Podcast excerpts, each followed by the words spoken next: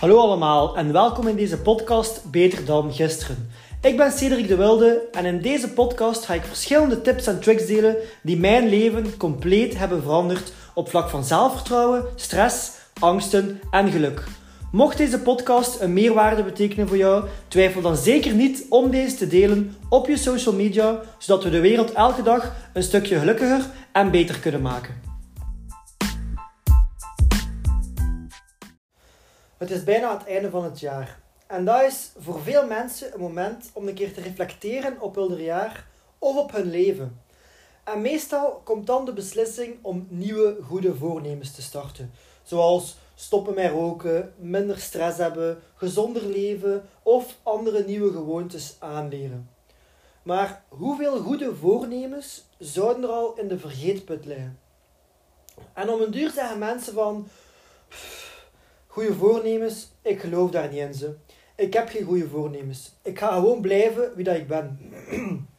nu, deze mensen hebben meestal de grootste verzameling in de vergeetput van goede voornemens.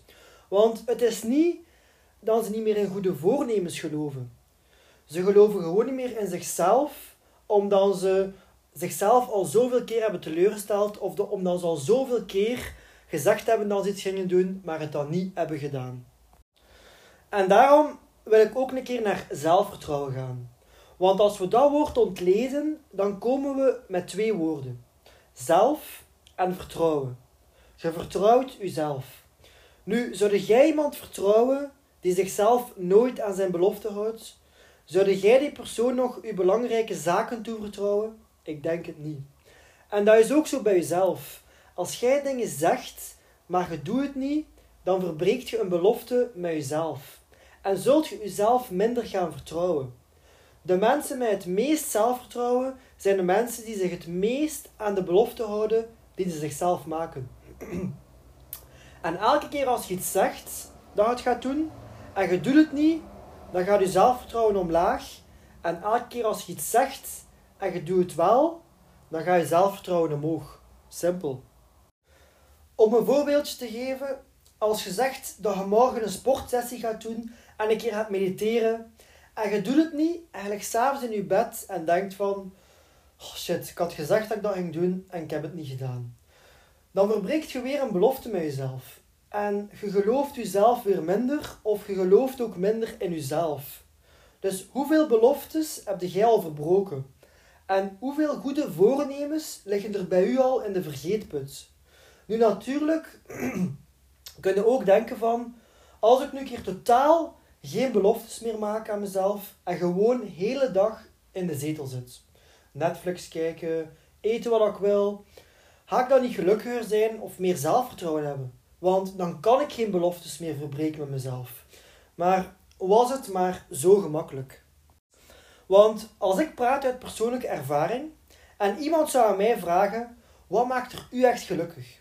Wat geeft er u voldoening? Voor mij persoonlijk is dat vooruitgang boeken op welk vlak dan ook. En voor vooruitgang te kunnen boeken, moet ik bepaalde beloftes aan mezelf maken. Want door die beloftes te vervullen, zal ik groeien als persoon. En omdat ik zo hard bewust ben van wat de gevolgen zijn als ik een belofte verbreek met mezelf, ga ik er alles aan doen om dat niet te doen. Want ik val natuurlijk nog in momenten dat ik dingen zeg, maar ze niet doe. En ik voel dan direct aan mijn geluksgevoel en aan mijn zelfvertrouwen dat dat op dat moment minder is. Vanaf dat ik weer begin uit te voeren wat ik beloofd had aan mezelf, voel ik mij weer veel beter en veel gelukkiger. Dus naar mijn mening is een leven zonder beloftes een leven zonder groei en dus ook een leven zonder geluk. Net zoals een leven waarin je beloftes maakt, maar ze constant verbreekt. Want gelukkig zijn komt niet vanzelf. En we moeten er een bepaalde prijs voor betalen. En die prijs is beloftes maken en ze dan vervullen. Nu natuurlijk moeten die beloftes niet altijd zien als iets moeilijk en iets zwaar. Een belofte aan jezelf als gezond eten en sporten kan heel leuk zijn als je een manier zoekt om het leuk te maken. Daarom dat ik altijd samen sport met mensen en gezond eten zo lekker mogelijk maak. Of dat ik leuke muziek opzet bij lastige taakjes. Ik maak het vervullen van mijn beloftes gemakkelijker. Nu, wat ook leuk is om te weten, is dat hoe beter dat jij je voelt, hoe makkelijker het zal zijn om je beloftes te vervullen.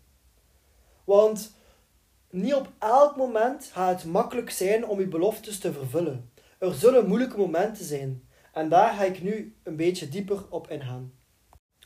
Want de grootste reden waarom mensen hun beloftes niet kunnen vervullen, is emotie. Emoties kunnen nu opbouwen, maar emoties kunnen nu ook afbreken. Alles draait erom of dat jij je emoties onder controle hebt. Want als jij je enkel en alleen laat leiden door je emoties, zult je wat je nu wilt kiezen boven wat je echt wilt. En als je kiest voor wat je nu wilt boven wat je echt wilt, is dat het perfecte recept om je beloftes te verbreken. Bijvoorbeeld, als we hebben beloofd aan onszelf om vier keer per week te gaan sporten en op, eh, op de planning komt het moment dat we moeten gaan sporten, maar op dat moment voelen we ons niet zo goed, we zijn verdrietig of we voelen ons niet goed in ons vel of we hebben er echt geen zin in. Als je dan laat leiden door je emoties, dan zul je kiezen voor wat je nu wilt. En in veel gevallen is dat niet gaan sporten en gewoon in de zetel liggen, Netflix kijken, een zakje chips open doen en gewoon een beetje chillen. En voilà, heb die belofte verbroken en later zul je dan weer veel spijt van krijgen. Of je luistert niet naar je emotie, maar enkel naar de beloften die je zelf hebt gemaakt en dan zul je niet kijken naar wat je nu wilt, maar enkel naar wat je echt wilt. Op lange termijn en zul je je beloftes niet verbreken. Nu, het wil niet zeggen, omdat je niet luistert naar je emoties, dat je emoties moet wegduwen. Het is belangrijk dat je erover praat met mensen, dat je het opschrijft, dat je het aanvaardt, maar dat je niet je keuzes erdoor laat leiden. Want als je je keuzes laat leiden door je emoties, ga je, zoals ik al een paar keer heb gezegd, wat je nu wilt, kiezen boven wat je echt wilt. Nu, hoe leer je meer controle krijgen over je emotie? Dat kan zijn door meditatie, koude douchen, helpt bij mij enorm. Gezond eten en sporten, ademhalingsoefeningen of in uw dagboek schrijven op het moment dat die emotie er is, om ze in kaart te brengen en een duidelijk beeld te krijgen. Zodat het beeld van uw visie of uw belofte, of wat je echt wilt, niet verliest. En als je die dingen consistent doet, dan zul je zien dat je op termijn veel meer controle zult krijgen over je emoties. Wat ook een heel goede tip is, en wat je kunt doen om je beloftes waar te maken, is tussenstapdoelen stellen. Wat bedoel ik daarmee? In plaats van dat je zegt van, ik ga vanaf nu een heel jaar sporten en ik ga geen dag meer overslaan. Zeg het tegen jezelf, ik beloof nu aan mezelf dat ik een week of een maand, dat kies je zelf, een week is misschien laagdrempeliger, vier keer per week ga sporten. En ik ga dat nu inplannen wanneer. En die week gaat mij lukken. En op het einde van de week gaat je trots zijn op jezelf, gaat je belofte waargemaakt. Hebt al vier keer gesport, dus je voelt je tegen dan ook veel beter. En dan kunnen we weer een nieuwe belofte stellen voor de volgende week. Of de volgende maand. En zo zul je veel makkelijker je beloftes kunnen volbrengen. En zul je zelf veel meer beginnen vertrouwen, waardoor dat je zelfvertrouwen omhoog zal gaan. Dus, wat zijn uw goede voornemens? En welke beloftes ga jij aan jezelf stellen? Wat wilde jij veranderen in je leven? En vooral, welke manier ga jij voor jezelf vinden waardoor dat je je beloftes veel makkelijker kunt vervullen? En hoe ga jij je emoties beter onder controle krijgen, zodat je op de moeilijke momenten, op de momenten waarop dat je geen zin hebt om je beloftes te vervullen, ze toch, toch de kracht gaat vinden om ze toch te vervullen en zo op lange termijn het leven gaat krijgen dat je echt wilt. Dat zijn allemaal heel goede en sterke vragen die je kunt stellen om van volgend jaar het beste jaar ooit te maken. Oké, dat was de podcast voor vandaag. Hopelijk heeft deze podcast jullie warm gemaakt om na vandaag nog meer aan jezelf te werken, waardoor dat je binnen een jaar nog trotser zult zijn op jezelf. Mocht deze podcast een enorme meerwaarde geweest zijn voor jullie, twijfel dan zeker niet om deze te delen op je social media, zodat we de wereld weer een klein stukje beter en gelukkiger kunnen maken. Bedankt om te luisteren en tot de volgende keer.